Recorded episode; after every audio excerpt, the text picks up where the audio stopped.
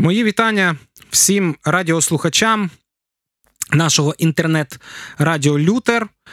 І ось я, Олег Блощук, в передачі «Перцевий пластир» буду говорити про так або ні.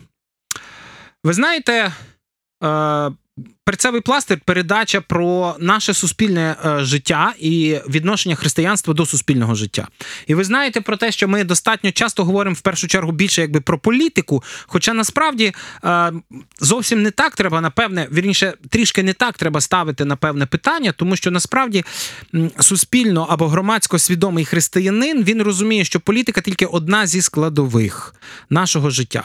І от сьогодні ми з вами поговоримо про відоме місце з Біблії, яке ми от маємо в нагірній проповіді, яка записана в Матвія. І всі знають це місце, всі достатньо часто його цитують. Ваше ж слово хай буде так-так або ні-ні, а що більше, те від лукавого.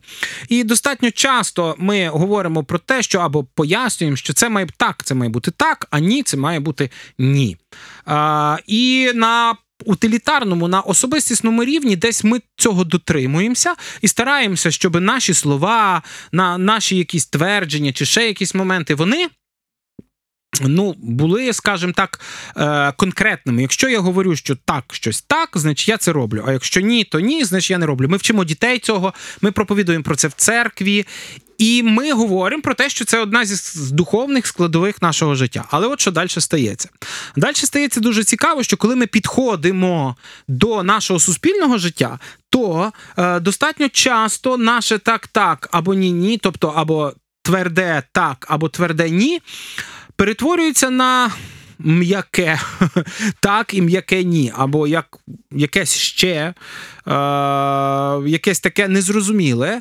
І от саме в нашому суспільному житті, там, де якраз ми мали би бути світлом і сіллю, в нас виходить, що ми то насправді і не можемо дуже сильно посвітити і посолити, тому що ми починаємо звертати увагу на різні перемінні, якими ми хочемо пояснити ті чи інші речі. Зокрема, наприклад, коли ми говоримо про суспільне життя, християнин – це світло і сіль для світу. Тобто, вони мають чітко говорити, що якісь речі є злом, а якісь речі є добром. І ось тут принцип так-так, ні-ні, або, скажімо, істинно так, або істинно ні, він має бути чітко проведений і має бути проведена чітка лінія для всіх, для християн, щоб розуміли, що можна, що не можна, для світу, щоб показати позицію Бога відносно цих речей. Це в суспільному, наприклад, крадіжка, і ми там кажемо, о, так, це ми розуміємо, це злочин, там, перелюб.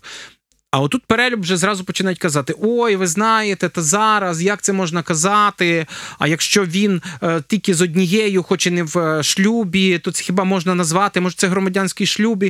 Ми повинні розуміти, що суспільство бомбардує, завжди буде бомбардувати християнські позиції, тому що суспільство хоче себе виправдати в своїх же ж власних очах. Ми розуміємо, що за цим стоїть диявол, який так чи інакше хоче нав'язати свою думку, і хоче показати, чи хоче переконати.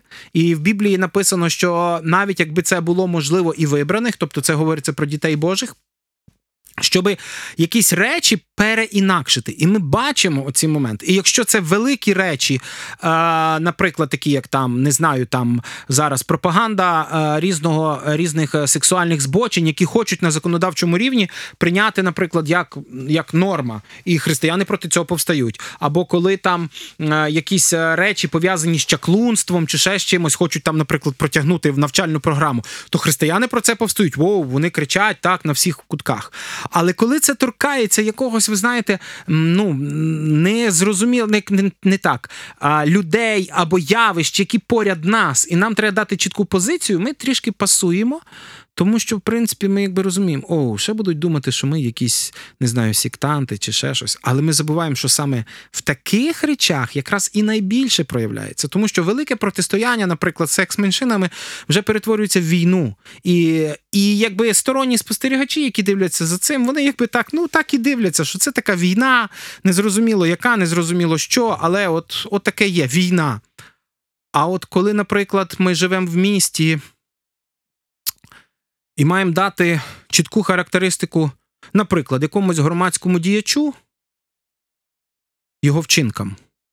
Або, наприклад, під час виборів дати оцінку явищам, які є. Ну, наприклад, на виборах дуже багато прийнято обіцяти, в нас є якісь свої не знаю, там, уподобання, свої речі, що нам подобаються. І ось тут якраз наступає момент, коли треба назвати речі своїми іменами, що відштовхуючись від не дивлячись на персоналі. Наприклад, це сталося під час Майдану, під час Революції Гідності, коли християни вийшли і сказали: "Так, це був зло, це є злочин і це є гріх". Не тільки на розстріл, не тільки на водомети при мінус 18 градусах чи ще щось, а взагалі постановка питання чи політика Януковича чи ще щось. І християни вийшли. І так, я знаю, це розділило християнський табір навпіл, тому що багато християн не розуміли там чому виходити що. Але з другого боку, коли ми читаємо Біблію, ми чітко читаємо про те, що ти маєш гріх назвати гріхом, незалежно від того, хто його робить і що його робить. І коли ми визнаємо, що Біблія – це єдина книга, як Старий, так і Новий Завіт, то серйозність до цього прописана в П'ятикнижжі Моїсеєвому, коли сказано, що якщо син твій буде підбурювати тебе іти за іншими богами, ти маєш кардинально вирішувати цю ситуацію. Це сказано не для того, щоб вбивали синів, а це сказано для того, що немає такої людини, яка могла би бути персоною, чи, скажімо, недоторканною в цих питаннях для того, щоб от вона могла робити, що хочеш. І оцей вождізм, який у нас є, який, до речі, вихований був ще тоді, в радянський час, коли вождю було все дозволено, оцей вождізм, він до сих пір у нас є.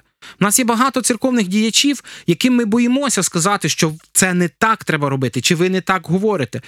Не через те, що вони такі страшні, а через те, що ця людина, яка стільки ж, наприклад, зробила, ви що, це ж не може, це ж настільки, і це виставляється. Або, наприклад, там, що хтось там абсолютно не підконтрольний, скажімо так, не підзвітний комусь і робить, що йому заманеться. І тут такі кажуть, так це ж те, що ж тут, я навіть не знаю, як це прокоментувати. Це ми говоримо про внутрішньоцерковні питання. А якщо говорити про зовнішні речі, то християни тут мають бути першими. І якщо політик, який обіцяє нам золоті гори, нечистий на руку, нечесний в своєму житті або в особистому житті, але обіцяє, що він стане чесний, то ми повинні сказати ні. І це ні має бути тверде, навіть якщо цей політик обіцяє надзвичайні преференції чи бонуси християнам. Тому що нечистість, вона може бути переможена тільки кров'ю Христа, і має бути покаяння. Не може бути такого, що я там, вибачте, але я от, коли ви мені довірите, я точно справлюсь. Хто вірний в малому, той буде вірний в великому. І навпаки, якщо ти не вірний в малому, то й в великому не будеш вірений. До речі, цих дві цитати є з Євангелій. Одне з Луки, друге з Марка, там інший зміст. Але суть цього якраз заключається, що Бог каже, ти, якщо ти не можеш робити в самому звичайному, як ти можеш бути вірний в тому чомусь великому? І ось тут християни завжди відігравали величезну роль. Тому що вони прекрасно розуміли, коли ми кажемо своє «так» або своє «ні», то це питання, яке прописано в нас в Конституції, відчуваючи свою відповідальність перед Богом і людьми. І ось Бог стоїть на першому місці, а потім тільки люди. Наше «так» має відштовхуватися від того, що Бог сказав, а потім тільки ми маємо дивитися на особистості. Воно має відштовхуватися від тих заповідей, які є, і від тих принципів, які він сказав, а тільки потім дивитися на ці всі стратегії, програми, які нам пропонують, і через цю відповідальність пропускати ці стратегії і програми, які в нас є. І тому я бажаю всім нашим слухачам, щоб ви передивилися, чи справді ви говорите так і ні. І це не означає, що нам не треба думати. Це не означає, навпаки, що ми не маємо мати якихось, тих, хто нам набагато сильно подобається, чи вони готові нас прийняти. Тобто це не означає, що ми не повинні мати якісь свої власні переконання, можливо, чи уподобання. Але це означає одне, що ми маємо пропускати це все через призму Біблії. І якщо Біблія говорить «ні», то значить «ні». З вами був Олег Блощук. Це була передача «Перцевий пластир». Дякуємо вам і до наступних ефірів.